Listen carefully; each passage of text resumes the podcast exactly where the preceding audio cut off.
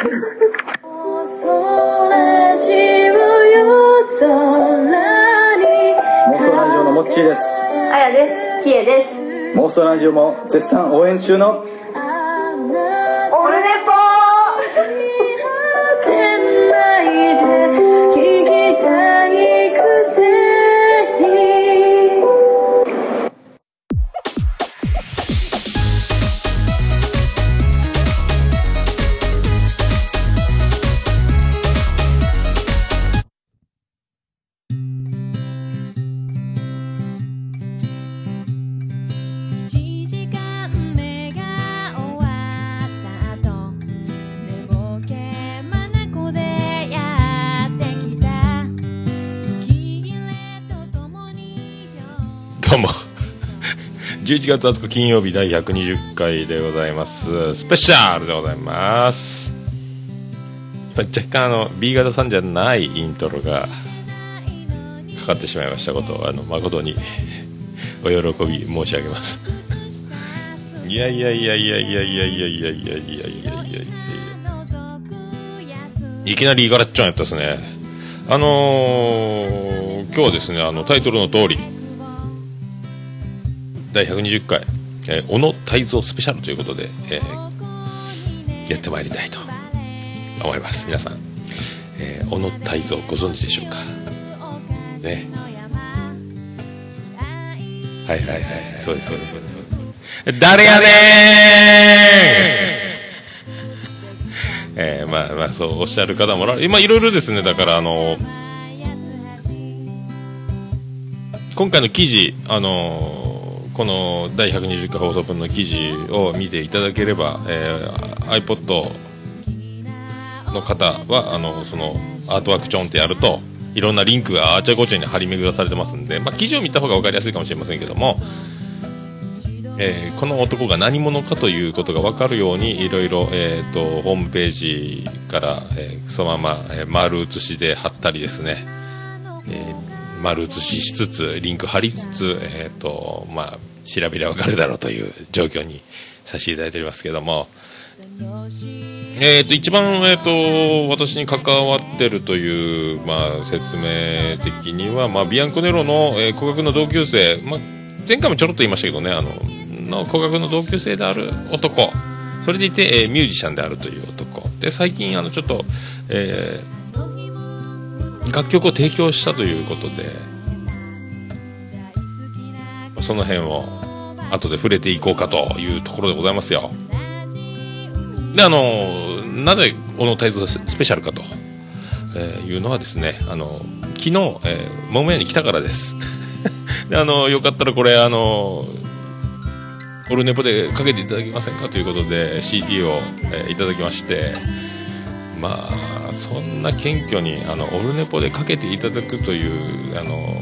そんな姿勢で、えー持ってくる、えー代物ではないというのを聞いてぶったまげましたけども、まあ、その辺も含めて後でゆっくりですね 小野大蔵スペシャルにふさわしくやっていこうじゃないかと思うわけでございますけども、えー昨日そんな中えー19日木曜日大安吉日ね、えー私オータムジャンボ、えー300円ゲットいたしましてあのまたあのね数億円単位の収入というものは、えー今回はまあ次回持ち越しということで、えーまたあのビルえービルを購入したりですね、えーいろんなポッドキャスターの方々ミュージシャンの方々、えーなどなどの、えーいろんな面白い楽しい、えー企画もろもろなどなど、えーいろんな事業がですね、えー持ち越しということで。あの僕あのモットーは他力本願でやっておりますけども、えー、モットーは他力本願、まあ、自分の力で、えーのし上がることなく、えー流れに乗って、えー皆さんの、えー皆さんのお力だけでここまで生きてまいりましたけどももう全てが運でございますね、えー流れに乗った運でここまで、えー来ております。はい。えーそんなことですから、えー必ず、えー一攫千金、えー思わぬ臨時収入、えーえーっていうウルトラシーいろいろなことを経てですねこれからも面白いことが、えーやってくるだろうと、えーそういった意味を含めましてあのなんと、えー第120回レギュラー放送120回特別編を、特別編含めますいろいろ漫談とかですね、100回まで待てない、あの、春のジングル祭りとかいろいろやりましたけども、えーここまで来ました。ね2年ちょっとで120回ですよ。すごいですね。本当やっとくもんですね。まあ、これを続ければ続けるほど、えーいろんなことが巻き起こる世の中になっておりまして、まあ、本当今年振り返っても、まあ、濃厚な1年を過ごしまして、あっという間でございますけども。で、そんなこんな昨日、えー小野泰造君が CD を持ってきたということございます。で、このあの、えっ、と、108回かな。なんかあの、リンク、これも記事に貼っときますけども、えっ、と、この前、ライブハウス CB で僕があの結婚スピーチ漫談をやったその、えー相手、えーその男こそが小野泰造君でございまして、えーそこであの若干危ないもうほぼ滑り気味な、え漫談を披露したというね皆さんの温かい笑いに僕も缶ビールをガブ飲みしてもうやるしかないというぐらい追い込まれまして、え見事にカンペを、えー朗読したような漫談をしたという、えー甚だ短パンではございますが、えーまたやってしまったというですね、えーそんな縁もありまして、えー後でゆっくりとかけつつやってまいりたいと。思います。そしてそんな、えー、大安吉日の昨日ですね侍ジャパン、えーお疲れ様でした。まああのいろいろ批判もろもろ皆さんあのもう頭に来てる方々もおるでしょうと。なんであのなんであの系統だと、まあ、国母監督もなんかちょちらっとニュース見た見たら私の系統ミスです、采配ミスですと、えー潔くきっぱりと言っておりました。まあ、かつての、えー石橋を叩いて渡る、えー正攻法で行く、えーあんまり奇策をしない、あの、王貞治、あの、死と仰ぐ王さん、あの王さんがもし WBC のあの時のような采配をしていたら、えーあの、大不振だった福留を、えースタメンから外しそしてここ一番で代打で使って、えー勝ちに結びついた。ああいう策をダブらせるかのような、えー最終打席9回の最後の最後ツーアウトになって、えーおかわり君中村拓也を投入したと。でもそこのシチュエーションはちょっと違うなと。ダブルようなとこもあり違うなと。あとは則本、えー、買いまたぎ、えーこれを今までは、えー終盤つなぎのま買いまたぎ、えーそのままセーブポイントがつく9回最終回の場面で買いまたぎはしていなかったという。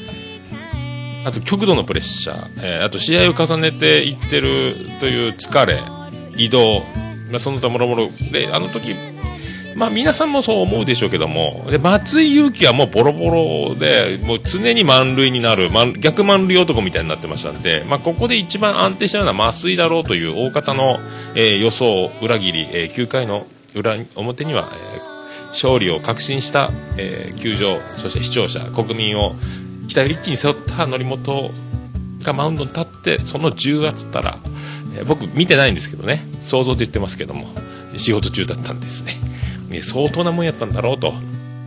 で、えピンチを広げに広げ、えーそして、え松井裕樹がランナーを思いっきり背負って投入して、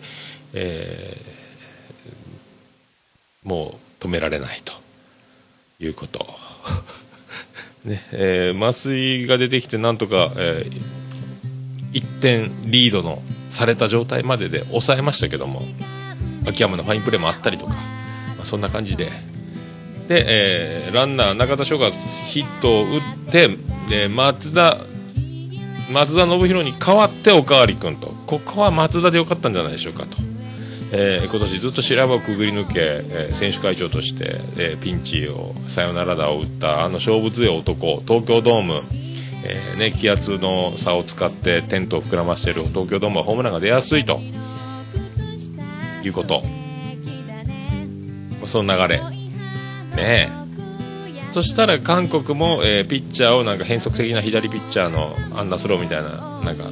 多分出たらしいんですけども系統なかったんじゃないかと。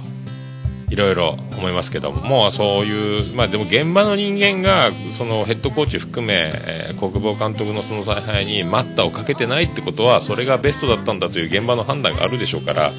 これはもう皆さん甘んじて、えー受けるというかもう納得するしかないと。しょうがないと。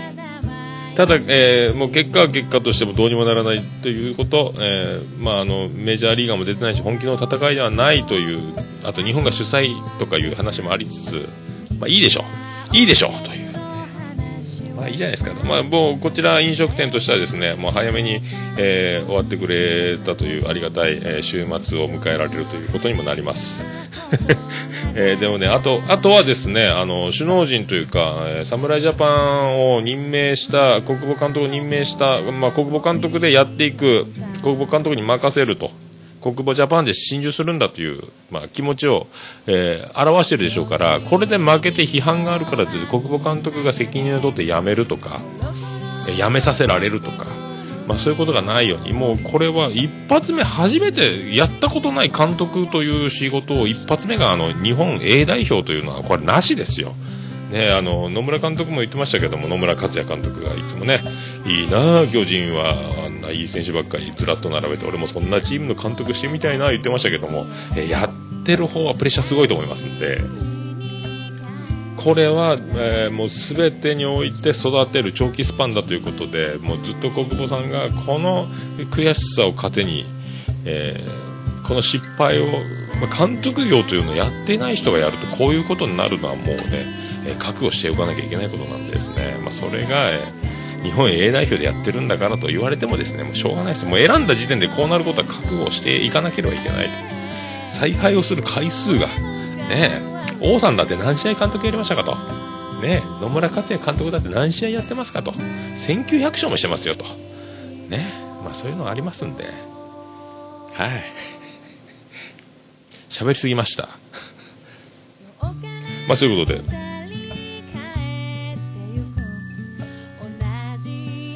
やってまいりましょうか。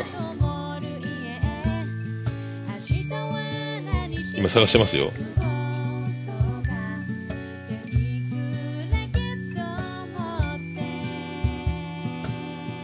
消えました。どこ行ったんだ？オープニングの曲がまだ出てこない。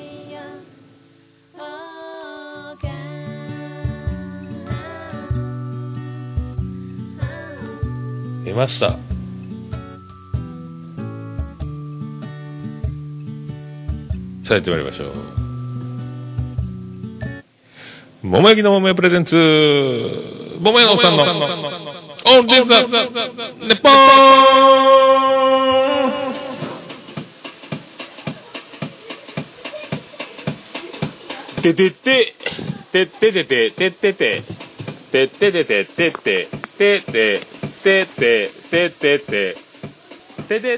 福岡市東区前松原赤目田交差点付近の桃焼きの店桃屋特設スタジオから今回もお送りしております11月20日金曜日第120回桃屋のおっさんノルデザネッポン世界一引き直せることがそれでも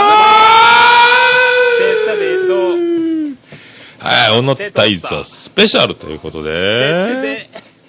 皆さんここで小野泰造という男を知って帰れると、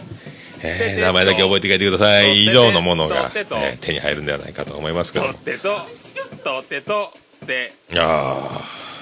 てとって。といってもですねててと。ー13分経ってます、えー頑張れ。60分以内という気持ちを持ちつつ、えー最近長すぎると、ね、ややっぱ1時間超えはちょっと長すぎると。まあいうお声もいただいたりですね、えー分割したがいいんじゃないのとかいう、えーこともありますけども、これ一つずつ分割してしまってですね、あの、トータルで薄く、あの、薄々なえー感じに仕上げたいんで、まあ、本当ね、よろしくお願いします。だからもう、オープニングから曲まで、えー曲から、えー、次戦多戦知りませんのコーナーまでと、あと、次戦多戦知りませんからエンディングの、えー曲、エンディングまでという3分割を皆さん、あのね、えーしていただければ、よろしいかと思いますんで。それでは皆さん、第120回です。よろしくお願いいたします。ジャンルもスタイルも年齢も距離も超えて音楽とつながりだけがそこにあるバーチャルミュージックフェス音ガメフェス2015リンク音亀フェスはライブのようでライブでない。ネット空間を使ったバーチャルな音楽フェス。フリーダムなステージでありリスナーにはフリーな音楽イベントです。今年の参加アーティストは春アニマルキャスターズボーカリスト笹山中村ピアノ DY メガネ D Q フロムさん川上ピアノマダンゆみゆみパラダイレップスデストロイヤーあやこ隠密 T 豊かうまうま以上の参加アーティストで今年もやります。配信記念生放送。今年はまさかの 2days 11月21日22日両日の夜ユーストリームなどで配信記念生放送を行います。この放送内にて世界最速で音亀フェス2015の模様をお届け。今年はリスナーと出演者が共に盛り上がれる夜を2日にわたってお送りします。配信記念生放送終了後も「音亀フェス2015」は YouTube や Podcast などで配信いたしますのでいつでもどこでもフェスの模様をお聞きいただくことができます。あなたが聞いた時がライブの時間。それが音亀フェスです。さらにライブまで毎月「音亀フェス2015アーティスト情報」をお届けする生放送番組「音亀フェスサテライト」をツイキャスなどを使い行います。音亀フェス2015の参加アーティストの方々の楽曲をかけながら楽しくトークをしていきます。詳しい日程やタイムテーブルなどの情報については「音亀フェス2015」と検索して特設サイトをご覧ください。音亀フェス2015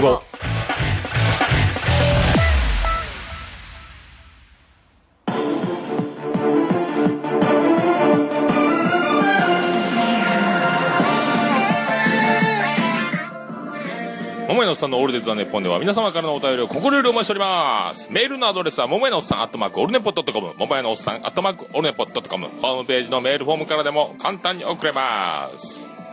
そして何といっても LINE アットも開設。どんどんどんどんお願いします。Twitter の DM リプライでも OK です。そしておはがきの宛先は郵便番号813-0042福岡市東区前松原2-11-11桃焼きの店桃屋まで皆様の健闘を祈るレイ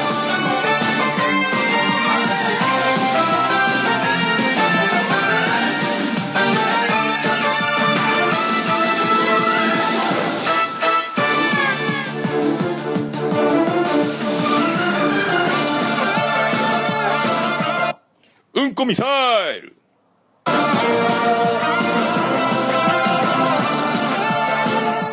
うんこビーム。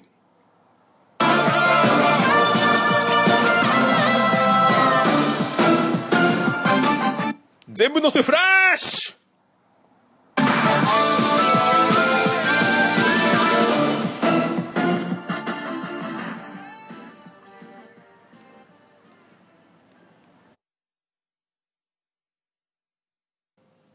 はいはいはい、ということでお送りしております。もう皆さん、お疲れ様でございました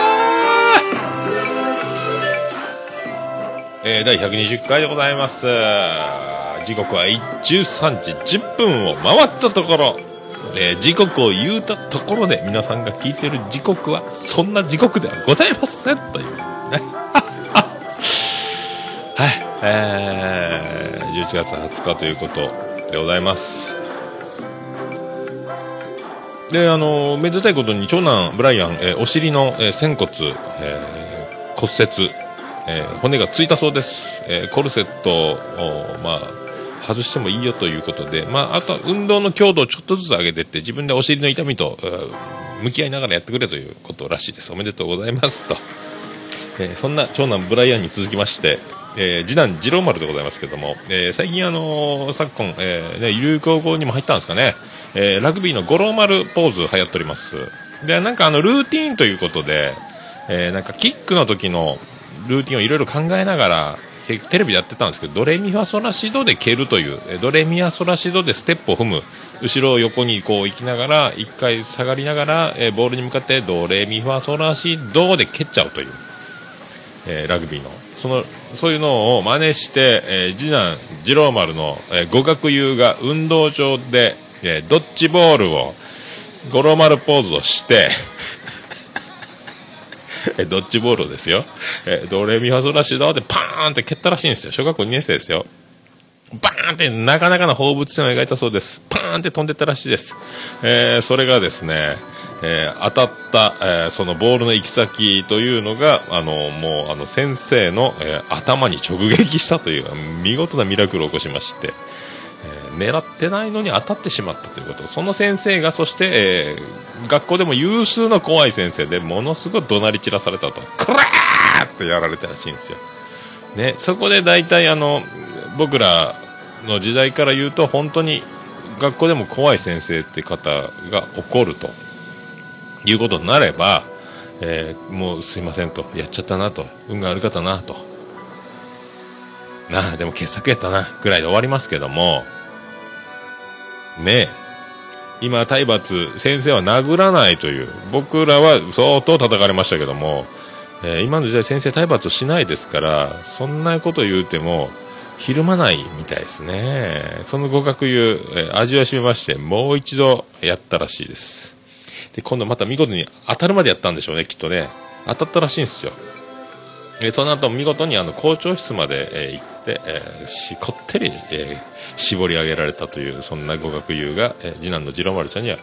おられるという、はい、やるんやねやっぱね。多分、えー僕もやってると思います。小学校中学校高校でも多分やってるでしょうね。今もねそんなやる場所もやることもそんなにテレビもがっつり見てないですから覚えてないですけども。まあそういうねそういうとこ。まあこれをですねまあもっとこのトークを腕があればですねもっと上手にえっ、とこのエコーを使いつつああね、えー音止めつつ、えーやるところでしょうけども。まあそんな感じでよろしく。これ本当あのえっ、と「オールナイトニッポン」ジャンクもそうですけどもあのエピソードトークしてフリートークしてパーンとオチが決まってですよ。でオチがパーンって決まって CM にダーンって行くとことかあのうやむやになりそうなとこでスタッフが CM でもみ消して、えーそこで CM に行くことによってオチをつけてえー行くとか憧れますけども、えーそれやってくれる人がいればパーンと曲が入ったりジングル入れたりしてもみ消す。あと編集でブニョニョニョって消すとかもできるでしょうけども、えー全てリアルタイムでやってる、えーそれを言い訳にするどころかまあそれだけオチをつけるというまでの話を、え技術を、え持ち合わせておりませんということで、えその辺まあのご自愛くださいという、えー。ね。あそうそうあと明日ですよ、さっき CM 流しましたけども、音亀フェス、えーついに明日、明後日と2日間、えー生放送で、いろんな生放送、あの、ホームページ見ていただけば、いろんな方法でツイキャスとかニコ生とかなんか、なんすかね、いろいろな方法で生放送しつつ、やるらしいと。コメントダイレクトで受けつつ、えー流していくらしいということですね。だからもう今回で音亀フェスの CM、今日が最後となりました。えー、ほんと3の9さんとか、えーピアノマン、中村ピアノさん、デストロイヤーズ、ボーカリスト笹山さんとか、いろいろ、その、もろもろ、そうそうたるミュージシャンたちが出るという、音亀フェス。僕はちょうどお仕事中ですから、まあ、ポッドキャストに上がった状態で聞くことになりますけども、リアルタイムで聞ける方は、ぜひあのね、パケット食わない Wi-Fi の環境で聞いていただければと思っております。すごいよね。まあ、そういうことでございますかね。そして、今回、23分になっておりますけども、えー、流れますか？小野泰造スペシャルでございます。誰やねんと。誰やねんということですけども、僕もあのーその、ね、先日結婚して、その漫談をして、えーライブは CB で行い、えー料理担当ということで、桃屋がケータリングという、えー両方、えー司りまして、えーありがたき、えーお仕事させていただきましたけども、まあ、音楽をやってると。で、狂った人の軍とかで、狂人軍ということで、ソロ活動ですかね、アコギ一本でやってたとか、あと、なんかバンドもやってた。っていうのが、僕、それが狂人軍が、えーバンドだと思ってたら違うんですね。えー彼が一時期、えーヒップストーンフレンズというバンドやっておりまして、その CD もいただきまして、もう今活動してないらしいんですけども、で、今その曲の1曲目、鳥という曲が今流れております。えーね、これもあの、ま、あれですか、最近ピアノマン、見えないラジオのピアノマンさんが、よく、シティポップの時代だとか、こういう、えー、シティポップの曲なんすか？ピチカート5とか渋谷系とかいうやつですかね？じゃないですかね。なんかもうその辺がちょっと僕も詳しくないですけども、まあ、そういう、えー曲のね。時代が来る来てほしい。僕がそういう、えー番組が作れるならそういうのを押していきたいみたいなことを言ってたのがそのシティポップというジャンルだと思うんですけどその感じですかねこのヘズ君がやってる。ヒップストーンフレンズという。ね。でこの中に収録されてる曲の「さよならサンセット」っていう曲がありましてそれを今回えっ、とアイドルの子に楽曲を提供したということでそのリリースされた CD を持ってきたんですよ「えーさよならサンセット」っていうのを歌ってもらってるアイドルの子たちがいて、えーとそのアイドルのアイドルの子らはえーっとですねなんかのんのの読者モデルもやってる子らしいんですけどもうちょっと YouTube も貼っておきますけどもえらい可愛い子ですねこの2人。エリカとアスカという、えーユニット名。女の子2人。可愛いですね。えー、とこの人たち福岡で活躍する現役女子大生、えー2015年現在でえー浦郷エリカちゃんと安永飛鳥ちゃんのえーのんのんの毒毒母としても活躍する浦郷エリカちゃんこれ読み方合ってるんですかね裏に、えー、と今日郷ひろみの郷。ちょっぴりおてんばボーイッシュおっとり系の安永飛鳥ちゃんは料理な料理も得意な家庭派美人。2人はドリンクバー凡人会議内のエリカとアスカのニューコーナー。レギュラー出演中彼女たちの活躍が聞けるのはドリンクバー凡人会議だけ。ドリンクバー凡人会議っていうのが福岡のですね RKB ラジオ。でドリンクバー凡人会ポッドキャストも出てますけども、えーそこでなんかものすごいですね。レコード店店主の松尾さんですかね。えー、とものすごく詳しいんですよ。だから、まあ、これも見えないラジオピアノマンに匹敵する音楽マニアっぷり歴史からなんから。でレコード屋さんもしてるんででこの CD というのをニュータウンレビューという、えー CD の1曲目シングルとして「そのさよならサンセット」という小野泰造君の作った曲が提供されでその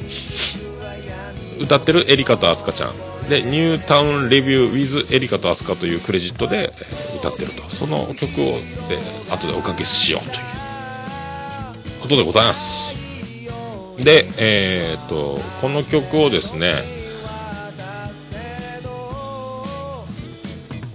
そのご当地アイドルラブイン九州でおなじみのリンクという福岡のアイドルがおりまして HKT48 だけじゃないんですよ。ラブイン九州 LINQ というアルファベットで書いてるリンクというアイドルの、えー、と楽曲提供で知られるアルファベットでシンタシンタさんって人。この人にアレンジをしていただいてとこのエリカとアスカちゃんにが歌うという。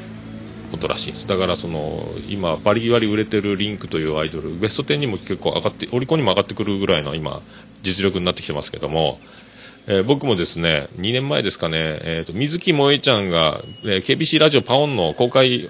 収録でリンクが出てきて歌っててこの子可愛いいなと思ったのが水木萌えちゃん。この子可愛いいねこうリンクっていいねと思ってたらその水木萌えちゃんだけが、えー契約解除と。契約違反があり解除されて、えー今どこにいるかわからないというショックがありまして、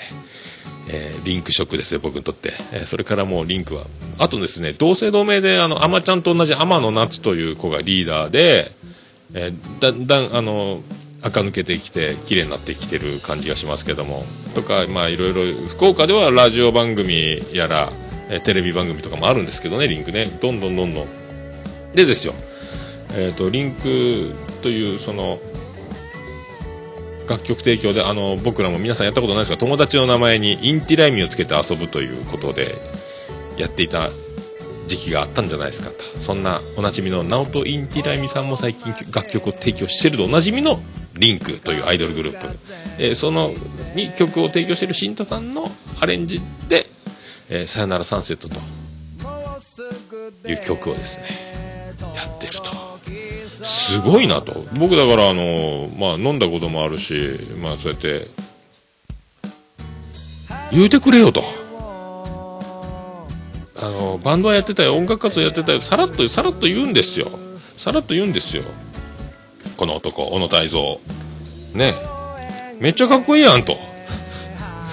ういう時はですね、僕、ものすごくかっこいい、えーものすごい、えー売れかけた、ものすごい僕曲書く、なかなかなやつなんですよっていうプレゼンをちゃんとしてほしいという、えープレゼンの、えー雑さというかですね、あの、ノーアルタカは爪隠しすぎという状況ですね。聞いてびっくりしました。こんなすげえんかと。まあ、後々だからですもう今活動してませんけども、えーこのヒップストーンフレンズで検索したら、その、えっ、と、松尾さんって方がやられてるレコード店の方の、えーなんか販売サイトに飛べたんですよね。だから、えー購入もできるんじゃないですかね。ヒップストーンフレンズの CD に関しては。確か。えっ、と、レコード店の名前がね、どれやったっけ？パークレコーズさんですかね、確か。そこ、です松尾さんって方がドリンクバーボー次回ギャラ、あと、あ富田薫さんで KBC で長くもう何十年も洋楽番組をやってるポピュラー、ピュラーベスト10でしたっけ違うか。なんかそういうあの音楽番組にもゲスト出演したりして、マニアックトークを繰り広げてるでおなじみの方なんですけども、確かその方がやってるレコード店ですかね。まあそういう、まああの、いろいろですね、僕も昨日の今日なんで、まあ結構あの、すごい付け焼き場感満載なんですけども、えーその他もろもろホームページで飛べるように、えーその補足でしてるように、まあ丸、丸写しで貼りつつ、リンクも貼りつつしてますんで、その、えー興味のある方はどんどんその見ていただきたいと。そのニュータウンレビューというホームページも飛べますんで。あと、小野大蔵君の、えっ、と、そういう、えー今のアメブロも貼っております。貼りまくって、えー挨拶に返させていただきたいと。補足に返させていただきたいということ。で、その、えっ、と、月曜日にそんな小野大蔵君がライブをするということで、それも貼っときますんで、僕も夜、えっ、と、行こうかなと。まあ、かっちょいいね。えーという。ちょっとですね、驚いております。すごいやないかーいというね。上手やないかーいって、もう上手どころの騒ぎじゃないです。なかなかハイレベルなかっちょいい音楽をやっとったという、この男。で、あの昨日聞いたら、もう芸人志望だった時期もあり、えー相方とネタをやって学生時代笑いを取ってた時期もあり、落ち研にも入ってたりとか、まあ、入るつもりなかったけど入ってそこで相方に出会えたとかいう話もしてましたけどもその笑い一時期お笑い芸人を本気で目指しだからあの学生の時にただ笑いを取って調子に乗ってたというわけじゃなくて本当にあの大手の、えーお笑いのところの東京の、えー事務所というかプロダクションというかそこにあのネタ見せというかそこに所属しようと一度試みてたりとかアウェーで滑って、えーババ打ちビルほど辛い思いをしたりとかいろいろ本気でそこの寸前まで目指した男なんですよね。それが、えーこんなかっちょいい音楽まで作れるというこれはどうですか、えー器用すぎますねあれこあれもこれも全部できちゃうと。これがこのまま集大成になると、えー楽曲を提供する男でありながら自分でライブをするとさだまさしを超える漫談を披露しつつ、えーいつまでたっても曲をしないというお客さんにツッコミを入れられながら、えーそれでいてやるとかっちょいい曲をやってしまうとか。で誰かが歌ってすごい曲がどっかで日の目を見るというかバーンといっちゃうとか。これ突然いきなり、えーと身近なやつが遠いとこに行くパターンがあるんじゃないかというね、まあ、そんなこんながまさか僕がラジオやっているということで CD がやってくるという流しちゃってるという。どうですかこの流れ。何が起こるかわからない、えー流れに乗っていけば人生他力本願でございます。ね、で、えっ、と、死の後の言わずに、得意の、えー曲をかけなさいということで、はい。で、そのアイドルの子たちですね、提供したという、エリカとアスカ。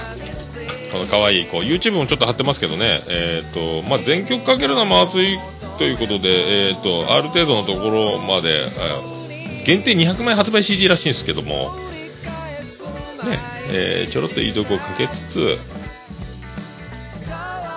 お届けしようと。そしてミュージックフェア作戦ということで、えー、と今度その23日肉フェス門司港でありますんで情熱マリコさんがやってきますということで、僕それも朝から電車乗って、門司港で肉フェスで情熱マリコさんにも会いに行こうという、えー音楽漬けの一日の予定をしております。皆さんもよろしかったら門司港行ったり、六本松行ったりしましょうということで、その辺の情報もバッチリ貼っておりますけど。ということで、ミュージックフェア、どうも、鈴木アンジュです。ということで、お待たせしました。私がアンジュです。はい。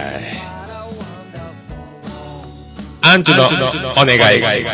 聞いててっちゅー 全然、何を突然言いたくなったか自分もわかりませんけども、アンジュで何かかさ重ねようと思ったけど、でちゅーって言ってしまいましたけど、ごめんなさい、大変慎んで、お詫び申し上げます。ということで、ミュージックフェア方式で、その後、えー今度やってきます、月曜日にやってきます、文字工に、情熱マリコさんの、ハニワシステムという曲も、え2曲続けてお届けしたいという。どうも、鈴木アンジュです。それ、アンジュのでちゅー。違うか、それも違うな。ね。はい、そういうことでお送りしましょうか。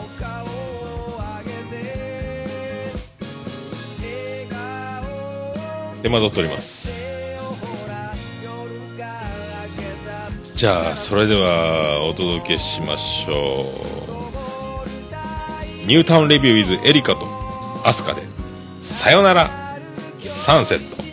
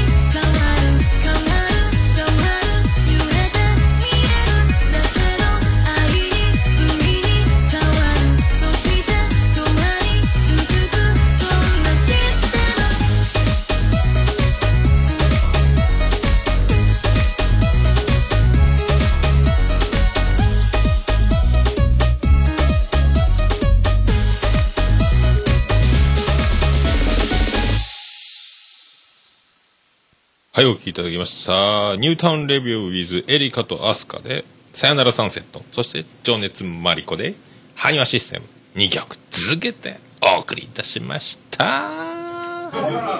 風の中のすばる風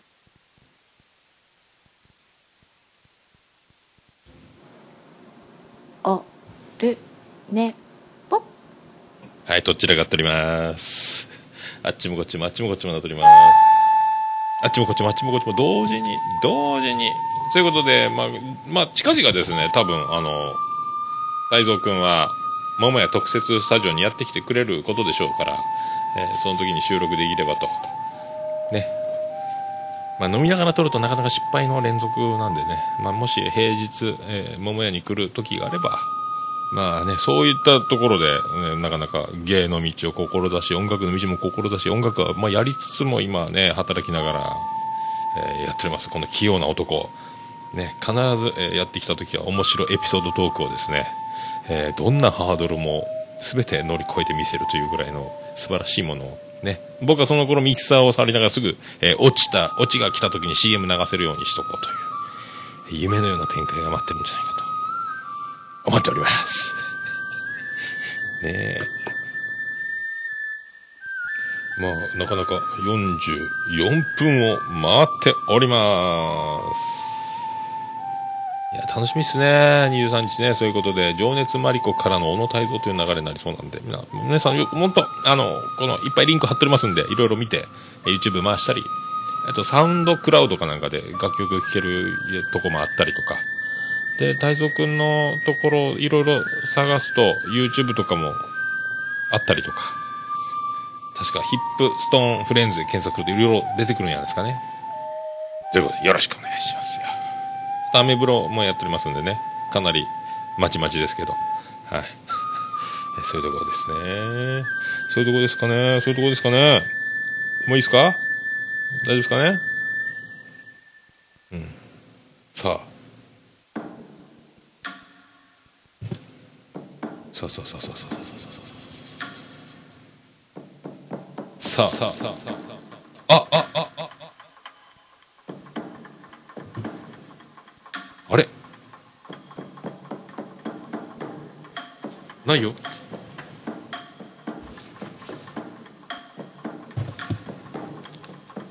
そしてですね今メールのファイルが遠くに行ってて今思い出しましたそんな中ですね、メールが えー、ポッドキャスト会、そしてオルネポ、改め、オルネポの最高顧問、チェアマン、アマンさん、メールをいただいております。どこ行ったんでしょうか？ありました。ありました。前回の感想、読んでなかった。えー第118回楽しく聞かせていただきました。桃屋さんのオールナイトニッポンに対する。あ、これ違う。前回で。かわいい僕。大変失礼しました。えーっと、これだ。第110回楽しく聞かせていただきました。桃屋さんが情熱マリコさんの曲をかけて応援していただいたおかげで、ジャパンエキスポ in タイランドへの出演が決まりました。ありがとうございますと。えーこのイベントには過去にあのキャリーさんなどメジャーな方も多数出ておりマリコさんもいよいよメジャー入りの入り口まで来たなと感慨深いです。これからもよろしくお願いします。ということでありがとうございました。最高顧問チェアマン。オルネポ最高顧問チェアマンのアマンさんです、えー最高顧問豊作チェアマン、まあ、どちらかっておりますけど。えっとねジャパンエキスポタイランドというところに出演が決まったそうです。情熱マリコさん。あのキャリーパミュパミュが、えここ足がかりにビッグになってったということ、ついに来たと、情熱マリコさんが。すげえな。ってことは、メジャー入りするってことは、えージャスラックが絡んで、えーもうオールネポではかけれなくなるということにもなりますけども、えーそれまでですね、これからもういろいろいろいろなんかすごいビッグなものに僕はかすってきてるんですかねこれね。情熱マリコさん。しかり。え小野泰造。しかり。ビアンコネロ。しかり。3の9さんも。しかりですね、これだんだんだんだんミュージシャンのビッグな、えー方々に、えーちょっとずつオルネポが絡んで、他力本願を発揮しつつ、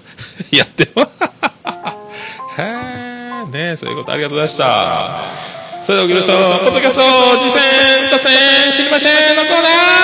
ー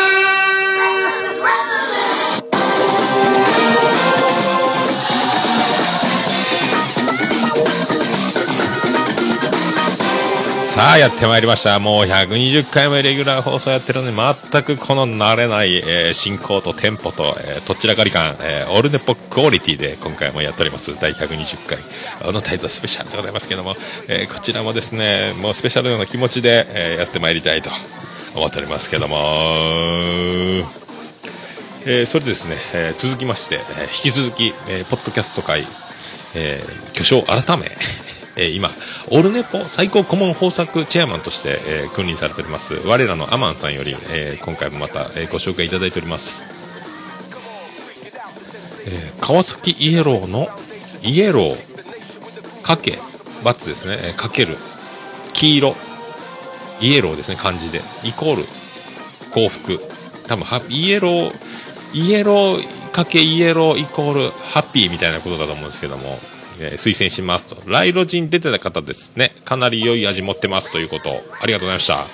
えーっとですね、なんであの時放送局の、えー教えてライロジーですかね、ライロジ、えー人間病院テーマソングオーディション今やってますけどもそこにエントリーされてる方川崎イエローさんミュージシャンみたいなんですけどもちょろっとまだはばっちり聞いてないんですけどもえー、とミュージシャンでバンドもされててということでそんな楽曲をかけたりなんか相方の、えー女の子と可愛い声の女の子とトークを繰り広げるという。なかなかやっぱミュージシャンで、まあ、MC もやってるでしょうから、まあ、声の感じも聞き取りやすいということ話のテンポも素晴らしいし曲もかっちょよかったですね。それでいてやっぱりミュージシャンですから抜群の編集スキルというかプロやなという感じがしますね。僕もちょっと登録しましたんでガンガン聞いていこうと思っております。ありがとうございます。そしてあのー今回からホームページリニューアルしまして、えー通常今までずっと藤本さんと、えー顧問チェアマンアマンさんもですねいろいろ紹介していただいて、えー紹介していただいた、えーこのまま埋もれていくのはもったいないということで、えー、とオルネポ総合ページの方でポッドキャスト次戦多戦知りませんのコーナー、えー PJTS のコーナーに、えー、と小各放送回ごとにその、えー番組、えー紹介された紹介させていただいた、えーポッドキャスト、え番組別に貼って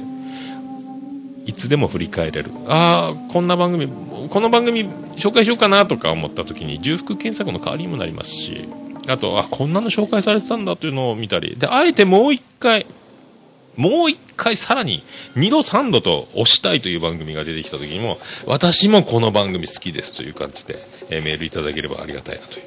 まあ、そういうあの一覧できるように。でまだ作業かかったばっかりでしかも120回も放送しておいて、えー思い思いついたという作業なんでこれ膨大ですけども遡りつつ貼っていきつつ最新回も貼っていきつつということで。やっていきたいと。あと,、えっと今まで僕の聞いていたポッドキャストもバーって貼ってましたけど記事ごとに。すごいあの長くスクロール地獄みたいになっちゃいますんで僕これもリンク貼ってます。僕のオルネポ総合ページの方でポッドキャスト購読中というところを見ていただければ、えーすぐそこ、えー今回もアートワークのところリンク記事のところにも入ってますし記事見ていただければ一発でそこに飛びますんで。いやこんな番組を聞いているんだなと。でこの中から話してるんだあ言ってた。この番組かあの番組かと分かりやすいかと思います、えそういった、えー整備をインフラ整備をさらに進めてまいりたいと思う所存でございます。でせっかくこんなバンバン今紹介していただいてるんでこれをですねこのまま埋もれさせるのもなんだということですよね。ということでございます。えー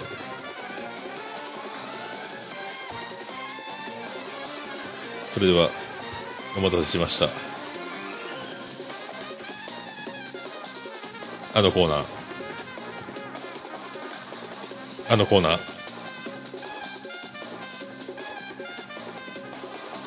藤本のおすすめポッドキャストコーナー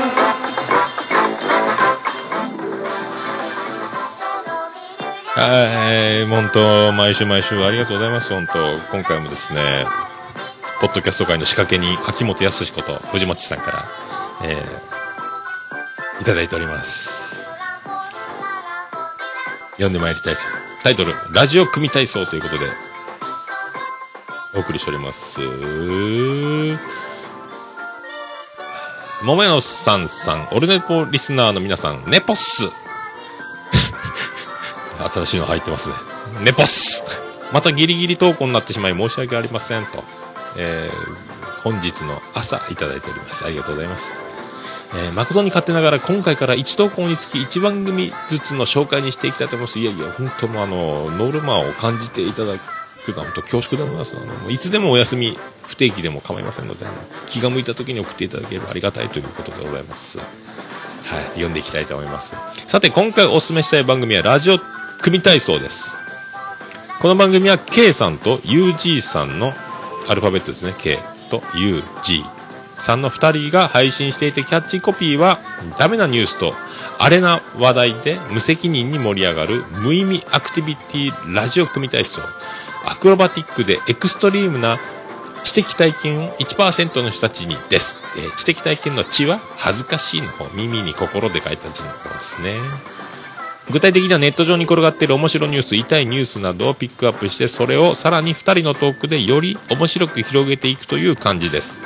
比較的時事ネタを扱っているので、毎回新鮮な話題を聞けますし、トークのテンポも軽快で常に笑いに溢れていて、楽しく聞くことができると思います。あとトークの合間に入るホイッスルの音が組体操っぽいです。過去笑いと。気になった方はぜひ聞いてみてくださいと。えー最後に桃屋のおっさんさんずっと、えーそんなイットダルの話題をされていますが、そんなプロジェクトの他の番組聞かれてますか？と。そんなイットダルのルーツ的番組、そんなことないっしょ。いや、そんな、そんな理科の時間。そんな美術の時間も楽しい番組ですよ。ではまたということありがとうございました。ありがとうございました。そんなイットダル、いろいろあるのね、知ってるんですけども、とりあえず今、竹内さんメインのね、酒井さんと、あと、えー、相槌を塩谷くんの絡みを楽しんでおりますけどね。えーなぜ今、あの、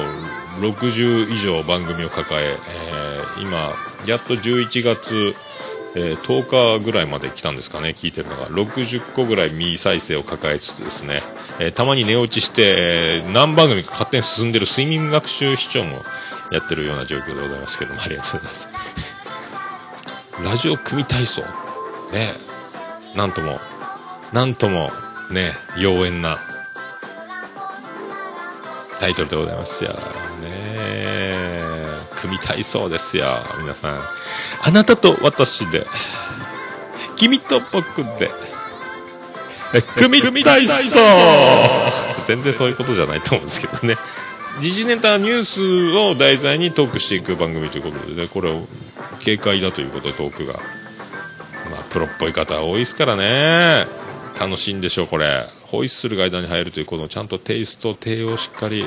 こういうね、しっかりした番組作りをされてる。やっぱ歴が長いんでしょうかね、ちょっとね。これもちょっと、後で、えー、まあ、今朝届きましたんで、また検索して貼っておきますんで、記事に。ぜひ、皆さん、ご参考くださいませ。はい。はい、それでは藤本さん。ありがとうございました。本当毎週毎週感謝しております。これ、藤本さんのこの、えー、たくさんね、紹介いただいて、ガンガン書いていただいてますんで、メールもね、ありがたいんで、これを活かすかのごとく、ポッドキャスト事前達成知りませんのコーナー、ページを、えー充実させてまいりますんで、あとで藤本さんも、俺っていっぱい紹介したなというのをね、あの、そのホームページを見つつ、眺めつつ、あの、えーもうね、僕は絶賛してますけども、リスペクトしてますけども、えーたまには自画自賛もされていただきたいということを、そういう、もうね、藤本さんの労力の足元にも及びませんけども、ちょっと少しずつその、晴らしていただきたいと思ってる所存でございます。ありがとうございます。ということで、私が聞いた、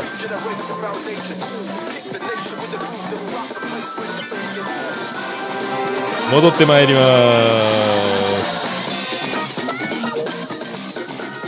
えー、とですね。いっぱいまた今週も聞いております。ど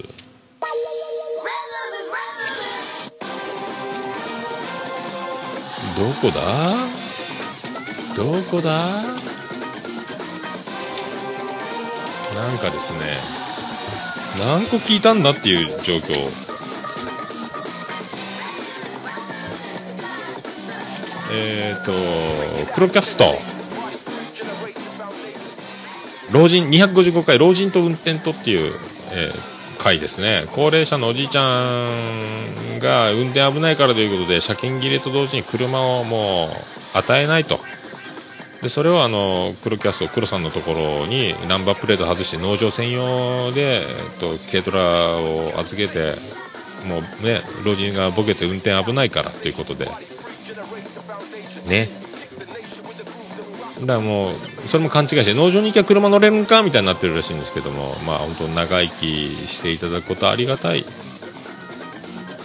けどなんか複雑だなみたいななんか話をされてまあ生きる長生きする、えー、いろいろあるけども、まあ、受け入れていかな、まあ、進んでいけないようなまあねまあ年寄りまあ年寄りをまあ行く道でもありますし本当大事にするべきだと思いますけどもこう危ないブレーキとアクセル踏み間違うとかいろいろありますからね。もうしょうがないっちゃしょうがないですけどね。その辺はもう本当ねもうその場に、えー、いる人間の判断になっちゃいますからね、まあ、そんな聞きました。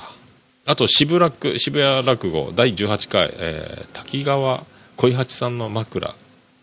じゃなくてこれ本ネタおはぎちゃんっていう多分映像がないと分かんないような感じの動き声では音声では分からないネタっぽい感じがしましたけどね、まあ、会場受けてたんでその動き表情とかでその喋り以外のところでそのネタの面白さっていうのが出るんでしょうね。はい。あとはですね、オーバードーズチャンネル、マイジャンプ宝くじの、えー、44回？えー、やっぱこうなんかトークが軽快ですよね、みんなね。上手ですよね。編集もうまいですよね。見事な仕上がりですよね。で、なんか初音ミクが歌ってる曲がよく流れてますね。ガンガン曲作ってる感じですよね。軽快ですよね。面白いという。ラジオっぽいラジオって感じがしますね。音質もなかなか上々ですしね、声もね、聞きやすいと感じですね。あとビスマルクの秘境ラジオ、シンクロ、シンクロムシティですか？えっ、ー、と、ケルンさんとということで、えー、2015年11月6日分のやつが来ました。なんか面白い、面白い感じのなんか、なんですかね、僕にも、僕もなんかそういう生きていく上でのなんか感覚というかあんまり自分で意図して動かないところ流れに乗るとことかいつも言ってますけども、まあ、そういうところがなんかなんかなんですかそういう話をしてましたね。そういうのをなんかそういう作用が何か力がある流れがあることっていうのは大事だみたいななんかなんか結構興味深いというかまあね共感できる話がいっぱいあって。まあなんですかねいろんな悪いやつには悪いやつが集まるとか悪いことしてると悪いことが起こるとかいろいろなんかそういう話極端に言ったらそんな感じ結構だから面白いですよね聞いてて。まあでも本当周りを見渡して今ある自分の現状こそが、まあ、全てを表していることだと僕は思ってるんで楽しい人はずっと楽しい悲しい人はずっと悲しい文句言ってる人はずっと文句言ってるという、まあ、お客さんでもそうですけどね愚痴言ってる人はずっと愚痴言ってますからね。結局愚痴が愚痴を呼ぶというか不満が不満を呼ぶというか生活がまだそういうことになるんでしょうね。だ楽しい笑ってる人はいつも笑ってますからね。楽しく飲んでますから。周り日常もそういう呼び込むんだと。だから自分の周りで起こってること自分の周りにいる人たちのことを総合トータルで見渡した時にそれが自分の、まあ、人は鏡みたいなこと言いますよね。子は親の鏡じゃないですけども。周りを見たらですね周り付き合ってる人間面々が自分の全てを表してるぐらいな感じで、まあ、捉えるとなんかもう変なやつ多いなと思う時は変なやつだということを人の振り見て我が振り直すじゃないですけども、まあ、現状が全てを表してるんじゃないかと。あとはどう捉えて流れていくかで面白いと。僕はもう他力本願で楽しくやってまいりますんで。あとですねそうですよ。あの童貞ネット361回。生誕祭パルさん誕生日おめでとうございますという。えー。でもあの前回360回のスペシャルウィークでかなり、えーすごい回伝説の回と思ってたんですけどもリスナーからの反応もすごいみたいでちょっと、えー炎上してたみたいですね。掲示板の方が。でそれに対し一つ一つ丁寧に謝り、え1時間かけ、えー釈明するという回に さすがでしたね。まあだから潔く謝りつつ、えー己は己で通していくというのも言いつつですね。もう本当やっぱりこの、えー聞けば聞くほどこのパル内藤という人の凄みが伝わってくる。思いましたね本当ね。やっぱあのー僕はラジオ地上波月水金月火水金はだいたいジャンク聞いてますね。伊集院さん爆笑さん山ちゃんバナナマンって聞いてます。であと木曜日土曜日は「オールナイトニッポン」岡村さんオードリー聞いてますけどもね。パルさんは伊集院さんとオードリーさん2番組を、えー重点的に聞いてるっていう話ですね。まあ、その辺も僕と全然違います。あっちもこっちも聞いてるのとこう絞って聞いてるっていう感じ。まあやっぱあの僕本当ずっと他力本願他力本願言ってますけども、えー全くその同じ一人喋りでありますけどもここなんですか一台でここまで大きくしたというか何年もやってリスナーたちとそうやってあのね炎上するぐらいみんなに、まあ、かまってちゃうんじゃないですけどもそうやってみんなとこう楽しくラジオのレスポンスもあるともうそこがすごいですよね。本当一台で、えーソフトバンクの孫さんみたいな、えーここまで会社を大きくしましたけどみたいな感じが、えー童貞ネットにはするんですよね。まあ細やかやし頭がいいし、まあ、深い話。その辺、まあううなるうなるしすげえなと。これも本当ファンに聞けば聞くほどみんなファンになっていくんじゃないですかと。でまたありがたいことにオルネポオルネポオルネポ桃屋のさん桃屋のさんと相当あのまた言っていただきまして。ありがとうございますと次戦多戦すいませんのコーナーって言ってましたけどね次戦多戦知りませんのコーナーですけどね あれは多分あのボケたんだろうと思ってますけども、はいまあでも本当すごいですね。で、あの、何がすごいって、あの、ツイッターもやってあるんですよね、パルさんってね。童貞ネットのアカウントで。で、まあ、大体つぶやきの内容は、まあ面白かったり、えーラーメンの画像付きツイートやったりとか、まあ、そういうのが大体主なんですけど、そのあの自虐的ツイートとかラーメンツイートに埋もれてですたまにですねもうま自己啓発本を上回るぐらいの生き様というかなんか名言とかいう感じのがたまにポロッと出てるんですよね。あれだけ集めたら本になるんじゃないかぐらい。なんか自分であのーえー荒波に飲まれつつもがきつつ苦しみつつ答えを探しつつで自分の軸をぶれずにえー導き出したやっぱりこうだよなみたいなことを、えー自分のだから受け売りじゃなくて自分のもう生身で、え過ごしてきたからこそ出る言葉みたいなのがたまにポンってツイートされてるんですよね。本当あれだけ集めたら本になるんじゃないかぐらい。あれだからこう今世の中で悩み苦しみもがいてる若者たちが見ると生きる何かヒントというか糧というかためになるんやないかとか思ったりしますけどね結構ね。本当あのいろいろズバリ言い当ててるようなところもあったりとか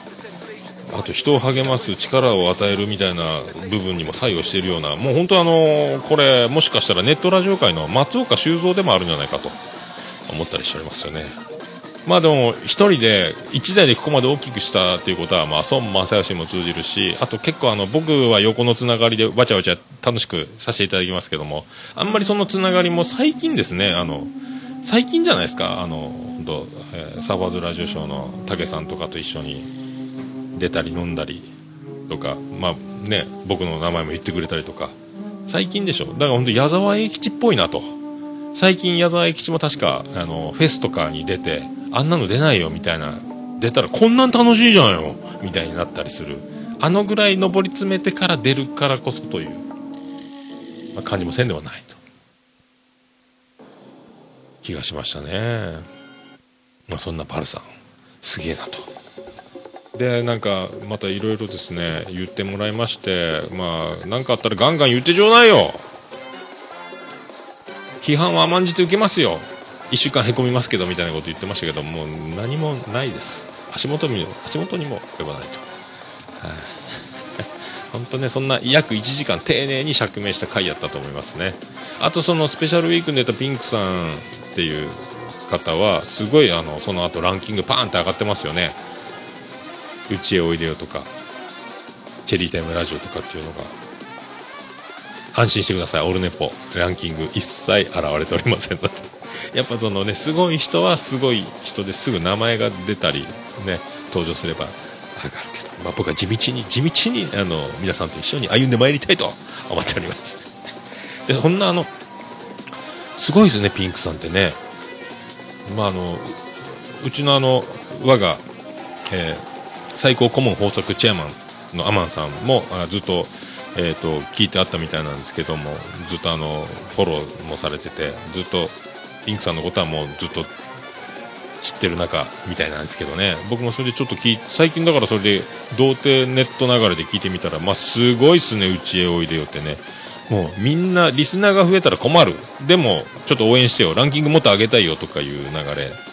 でまあ一人喋りでまあ究極系というかあのサーファーズラジオショーの武さんも絶賛してましたけどハイテンションでキャーってやってますね一人でね。すごいわ。本当あの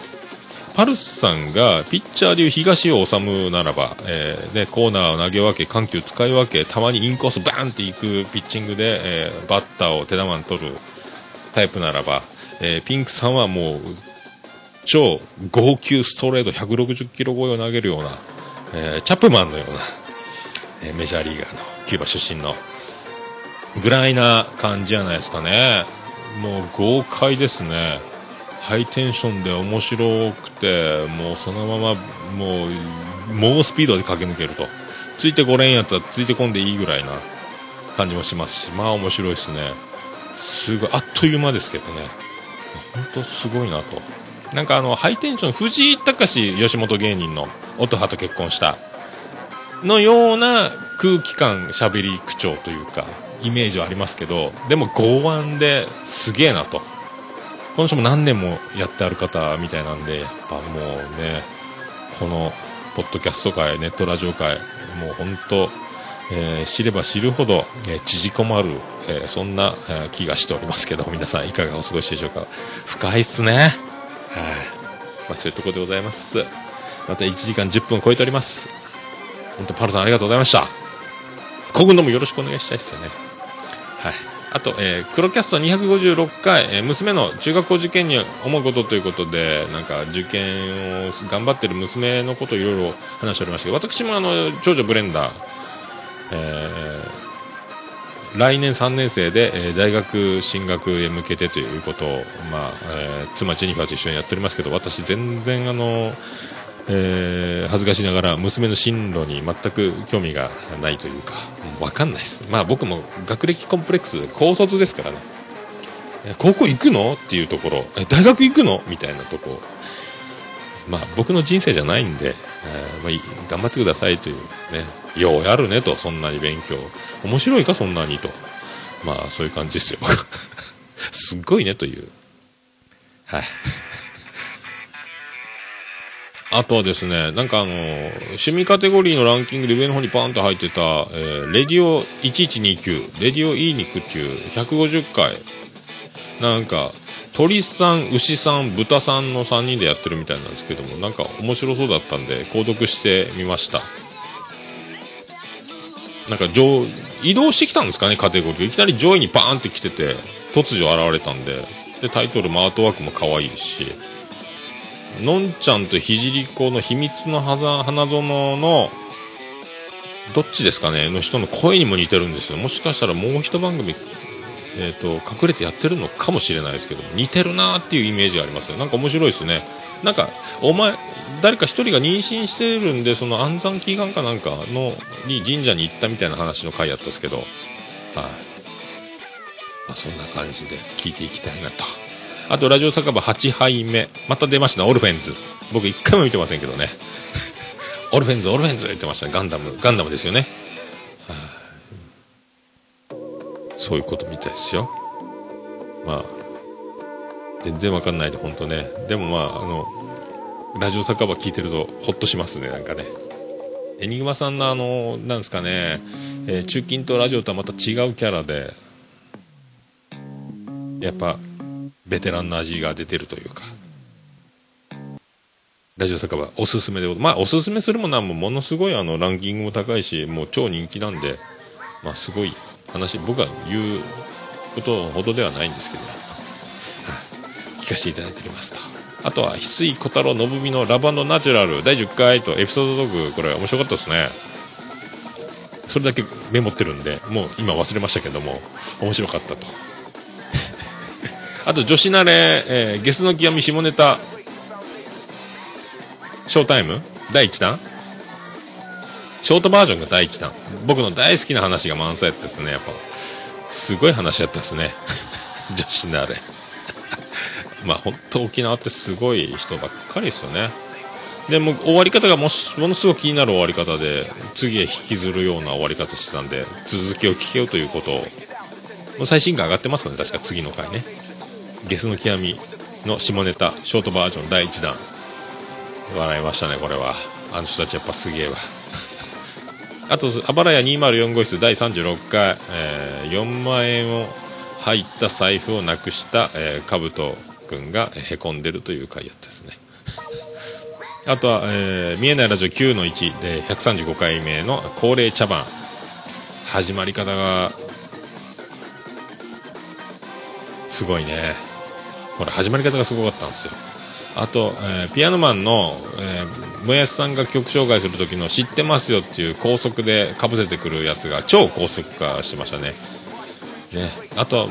そこで、えー秋元康さんのことを、えーもやしさんは秋元先生って言ってました。もうあの人 AKB のメンバーみたいですなんか。えーあと東京ミーハー37回のあえてガラケーミーハー。冒頭からボケまくりの展開でこれは笑いましたね。ボケをボケてボケてボクボケまくってましたねこれね。さすがさすがのお三方って感じだったですね。あとはですね秘密基地全員集合第44回暴れラジオスさんのちゃんなかさんがゲスト。で、まあ、これあの本当呼び込みのくだりは必聴ですね。なかなかやってましたね。陣太さんすげえなってやつですね。あと毎回思うんですけど全員であのタイトルコールするところあれわざとわざとですかねあのどっちらかり方。まああの本当ね全体的に脱線して脱線して、えー、陣太さんが軌道を戻して、えーっていうトークの流れをずっと。でそこにちゃん中さんが介入していくという感じのトークで脱線脱線戻しの、えー入るところをちゃん中さんが見計らいいのでこう人一括りみたいな。でたまにもうリスナーと化するリスナーになってしまうちゃん中さんみたいな感じだったですね。暴れラジオさんって結構人気番組ですもんね。そんな感じだったですね。あなんかゲームセンター CX の話だったですよね確かね。僕も店で CS でねスカパーで見る時もあるんですけどもそのカルト知識がバンバン出てましたね。ゲームセンター CX のね炸裂しておりました。みんな詳しいっすわゲームセンター CX あの時のあのシーンのあれみたいなことがどんどん出てました。やっぱすげえなと。詳しいなと。僕全然ゲームがねもうほぼほぼゼロに等しいんでみんなすごいなと思う次第でございました。面白かったです。あとやっぱ終わり方とかねあの辺もねすごいですもんね。またそれもどっか後で出ますかね。それであのライロジオーディション。まあやっぱ腕がうなりますね。あの、えーケンプロデューサーと徳松さんの。面白いですね。本当これ笑っちゃいますね、うん。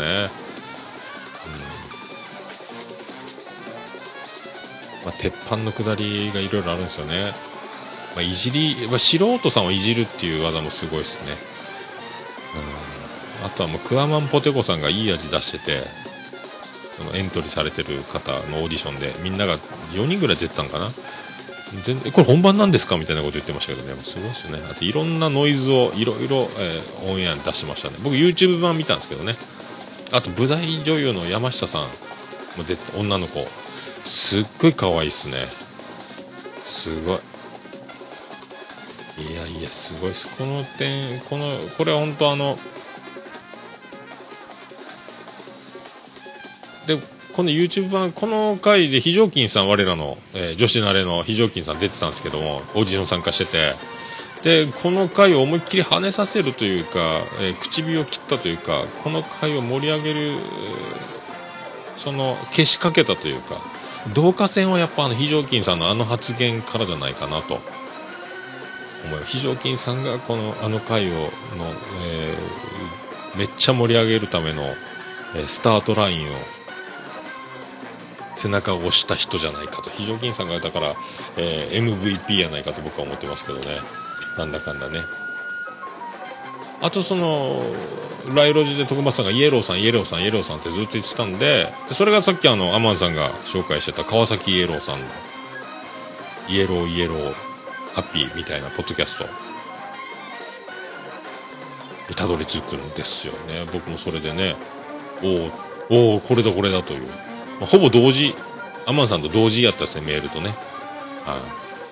あとは袋とじラジオの第11回偏屈爆弾雑談みたいな回。すごいですよ。なんかビール2本にウイスキーを飲みながらの、えーもう収録してるんですよ1人。いやどっちでしたっけもう水拳ですね本当ね。すごいしね。でそれでいて、えー泥酔してるのに、えー相方に、えー僕考えてきた早口言葉言うてみてみたいな。っていうとかね。あとなんかいろいろまあ下りがあって、えナチュラルキラー細胞について、え NK 細胞で略すことに突っ込まれたみたいな下りがあったんですけどね。でも MK 細胞って NK 細胞って普通に言うと思います。あと僭越ながら第39回前半やっぱり相変わらず多田さんの声が全力で小さいというのが面白いですね。本当はだから僭越ながらを聞くときは静かなところでボリュームを全開にして聞いていただけたらいいんじゃないかと。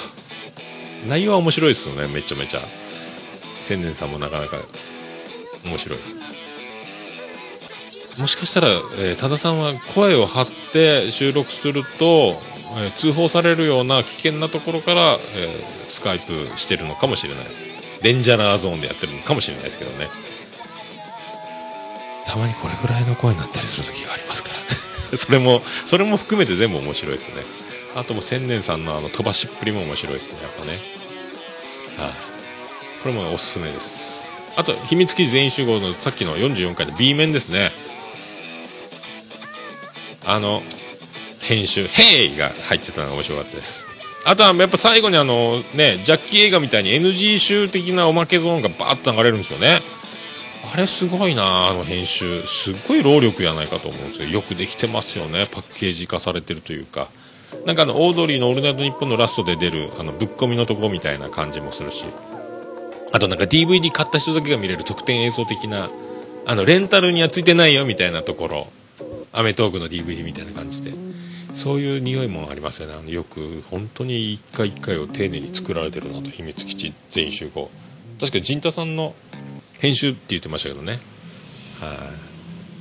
あとはですねおもれき113回明津水秀ですか？連呼してましたね。僕ちょっと寝てもうてはい。でもちょっとでも歴史が分かる男になりたいということで僕も、えーいろいろああそれその話知ってるっていう風になりたいと思っております。ありがとうございます。あとはえー、と121回、えー猫のしっぽチャーハン対決。久々に2人で猫好きさんと収録したらしいです、えーそれとあともうここは皆さん直に聞いてほしい猫好きさん女性の方ナイスカップという、えー情報が入っております、ねえー皆さんいつの日か本当、えー猫好きさんと飲んだ時はぜひ参拝していただきたいと僕は思っておりますが、ね、柏で打っていただきたいとナイスカップルですね、えー以上でございます。なんかそれがボンラジオのあのえー収録僕らが東京で飲んでた時の二次会の時に収録した時のノルマだったそうですね。下ネタぶっ込んでということで。で猫好きさんのカップに言及するというとても興味深い回だったということです。本当ね。僕も名前ちょいちょい出してもらって本当ありがとうございました。本当ね。ガンダルフさん。ありがとうございます。また飲みたいですね本当ね。また東京に行きたいと思います。はい。あと黒キャスト257回。あんまん思考。あんまんを食べながら思った、えー幸せ論とか。ね。いう。話をしております、まあ、若干あのたまに癖玉というかムービングというか、まあ、ナチュラルなまっすぐじゃない球筋という感じの話だったんですけど面白かったですねえあと僕と〇〇の境界線第27回僕とおそらく同点の境界線ということは相変わらず面白いですね。絶対芸人ですねこの人たちねやっぱりね。でなんか変な着地できなそうな話題にも全部乗っかるんですよ。一回一回乗っかってそれを面白い処理をして次の話題へ行くんですけどもそのボケに対して乗っかったらきついなっていうえーそんなこと言い出してどうするのってところもうまいこと着地して面白くするという技術。すげえなと。これは僕と〇〇の境界線。絶対プロですねあの人たち。あとはコジャーガルの気まぐれランチ4食目。好きなものハマったものということで。だいぶ聞こえる感じでノイズが減ってっていう収録やったっすね。だいぶ静かになった場所で。で車の中やったかな。でお祝いのチキンはぜひあの桃焼きでお願いします。桃屋で。よろしくお願いしますという内容でした。あとなんか沖縄ご当地アイドルみたいなミュージシャンというか美人な子まなみちゃんってのがいるらしいんですけども、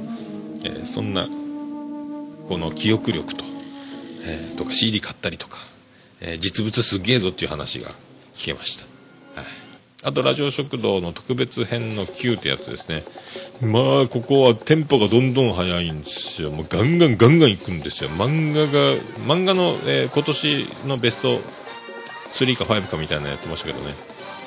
プロやないのっちゅうぐらい3人でやってるんですけど漫画の知識がすごかったっす。僕全然漫画読まないんでおーんってなりましたけどね。あとなんであの時放送局262回の、えー再開をデストロイということでジョンジー君が出だしから面白いですぶっ飛ばしてますね。でなんか2人は元名古屋吉本だったっていう話だったんですね。すごいですね。その後 K ダッシュ行ったんですかね。踊りとかの事務所の。ね。えあとなんか時々マイクがバリバリバリバリって言ってましたけどマイクのシールドの交換の時期じゃないですかね徳松さんね あと、おかゆ太郎、ライブでマット D さんと、あと1分ぐらいネタを、上田さんと人間病院コントみたいなやったらしいんですけど、そこに出てた芸人がおかゆ太郎って出てたらしいんですよ。逆立ちしてカップラーメン食べるみたいな芸。あれ確かあのバカリズムさんの滑らない話で出てた、抱き枕の話の時の、抱き枕を買わせて生活させた人がおかゆ太郎やったんじゃないかなという滑らない話で、あれがおかゆ太郎じゃないかなと思ったんですけども、って思いました。あと見えないラジオ9の3137回。で放送間隔が広がりますよっていう発表をしてましたね。あとあのピアノジュニア。ピアノマンジュニア。ピアノジュニアマン誕生したようなね本当オチがしっかりした投稿されてあとでだんだんもやしさんのツッコミのスピードが速くなってなんかもやしさんのツッコミが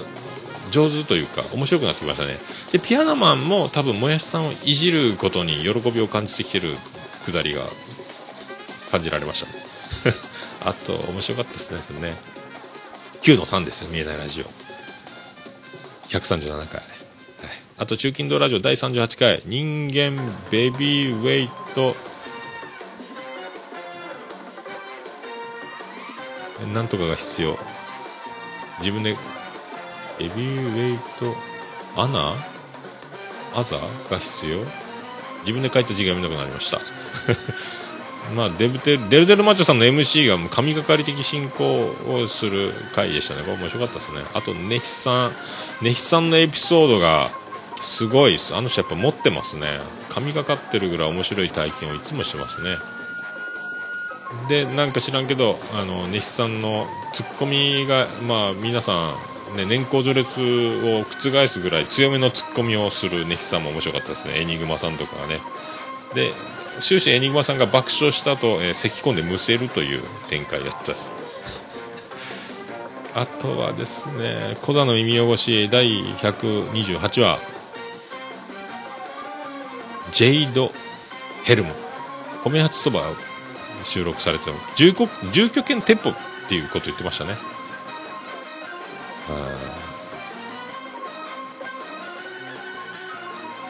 確か僕もね知り合いに日本語漢字でユダさんっているんですよ。まあそういうなんかユタとかいろいろなんかその神秘的な話をずっとしましたけどね。もうそういえば知り合いにユダさんっていたなって、えー思い出しました。であの我らの、えー最高顧問顧問豊作チェアマンアマンさんレビューを書いてて紹介されてました、はい。えーそれと人間病院120回くしくも僕も120回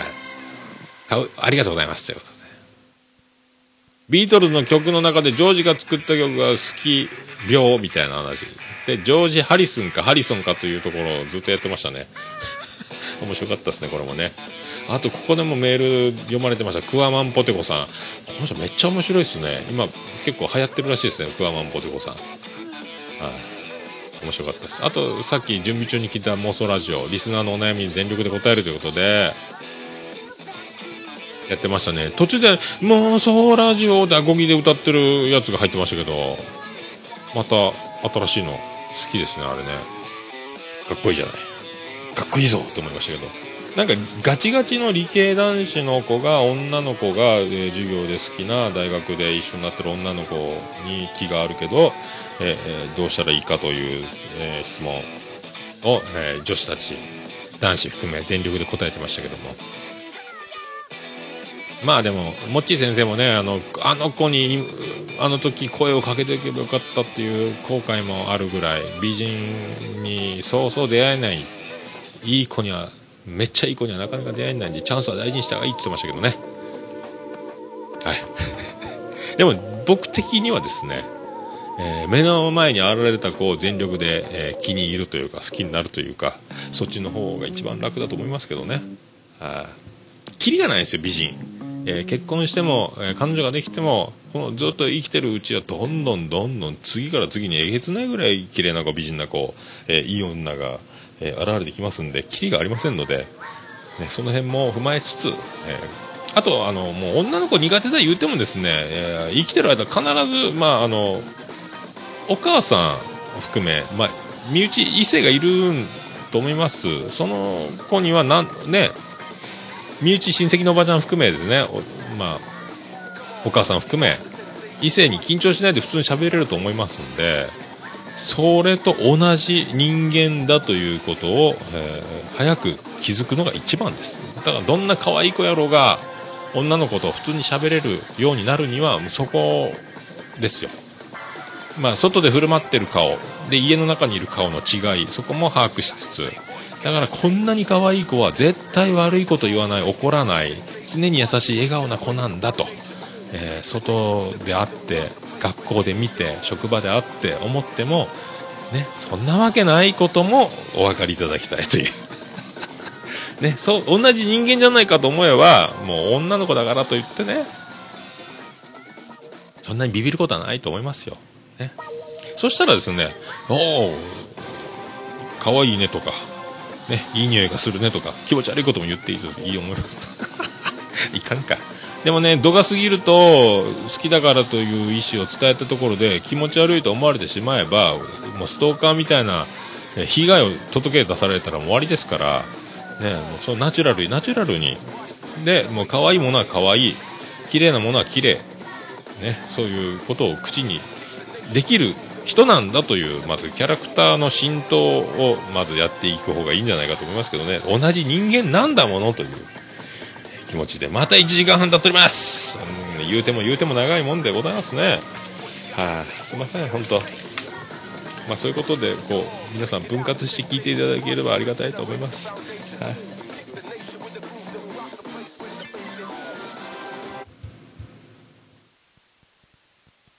ありがとうございました。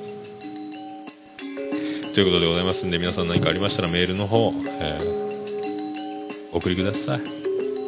メールのアドレスは、ももやのさん、アットマーク、オールネポドットコム、ももやのおっさん、アットマーク、オールネポドットコムでございます。あとはホームページ、えーの方でもメールフォームでも記事にも貼っております。あと LINE アットもありますし、Twitter の DM でも OK です。ありがとうございます。はい。ありがとうございます。ということでございます。あ、あとあの、コントゥシさん、えっ、ー、とね、コンティスさんのおかげで僕久々にミクシーのログインをしました。ありがとうございます。なんか、もう今やってませんけど、桃屋のおっさんのブログに最近ハマっていただいたとか書いてますんで、ありがとうございます。あとなんか漫談のこともツイッターとかでなんか誰かに紹介しましたけど、あの、いろいろありますんで、今回はこれもなんか、晴れたら貼っときますかね。あと37回と38回の間にもですね、ライブハウス CB でやりました。尾崎肝彦漫談っていうのも、えー収録してますんで、よかったら合わせてご覧ください。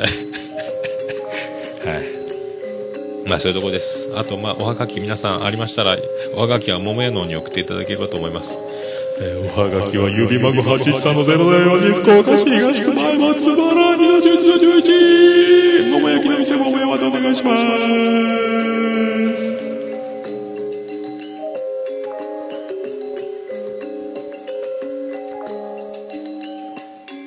チューチ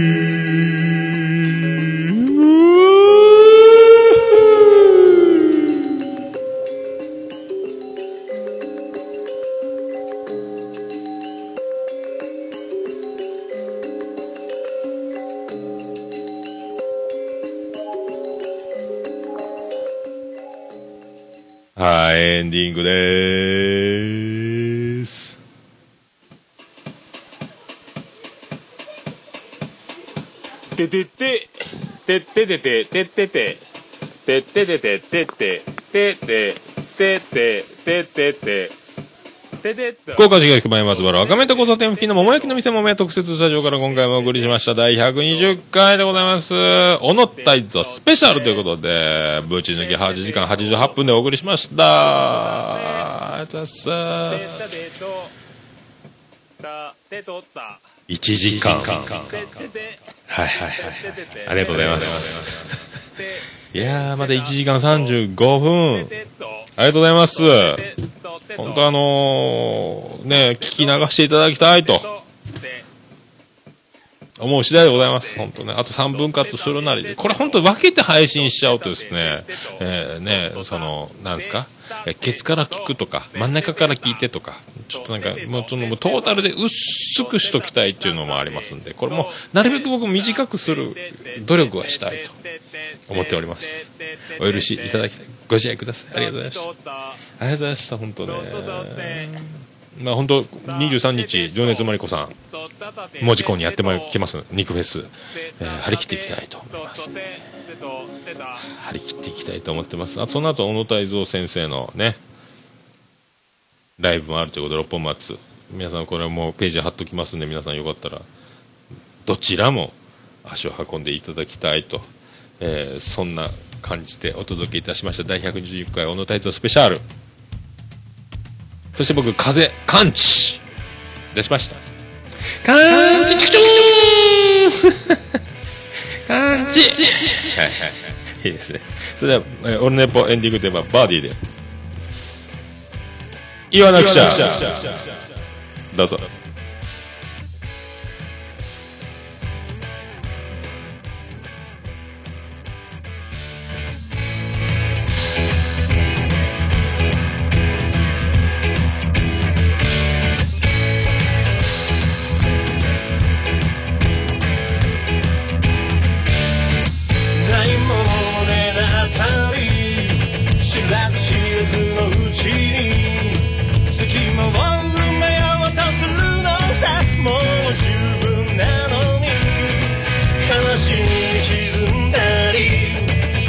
びに溢れたり忙しいくらいがちょうどいい。すぐに忘れちまうから強く簡単に君が過ごした言葉で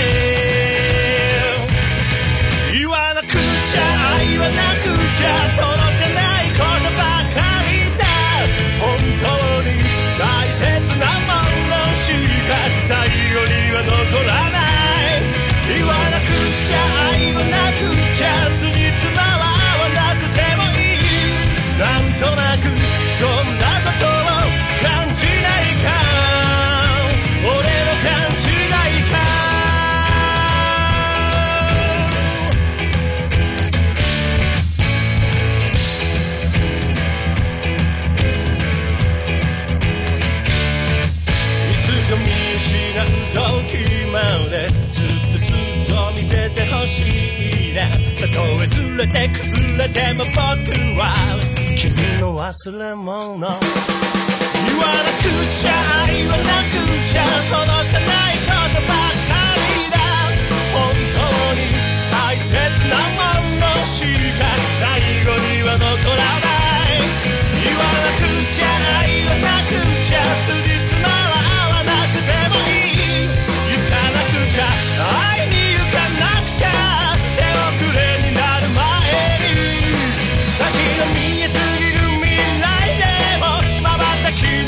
瞬さなんと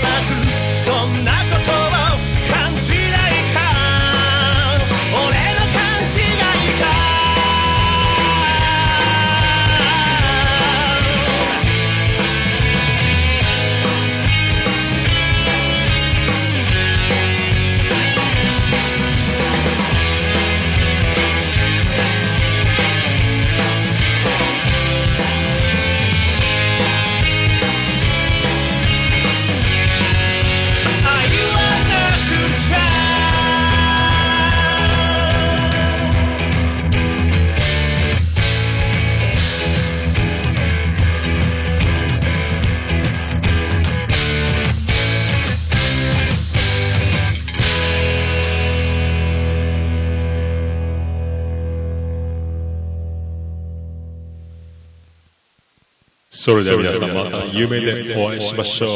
あーで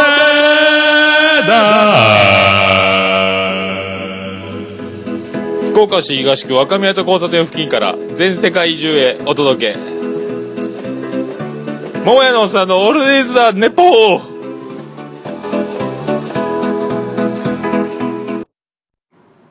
世界一聞き流せるポッドキャストオルネポ。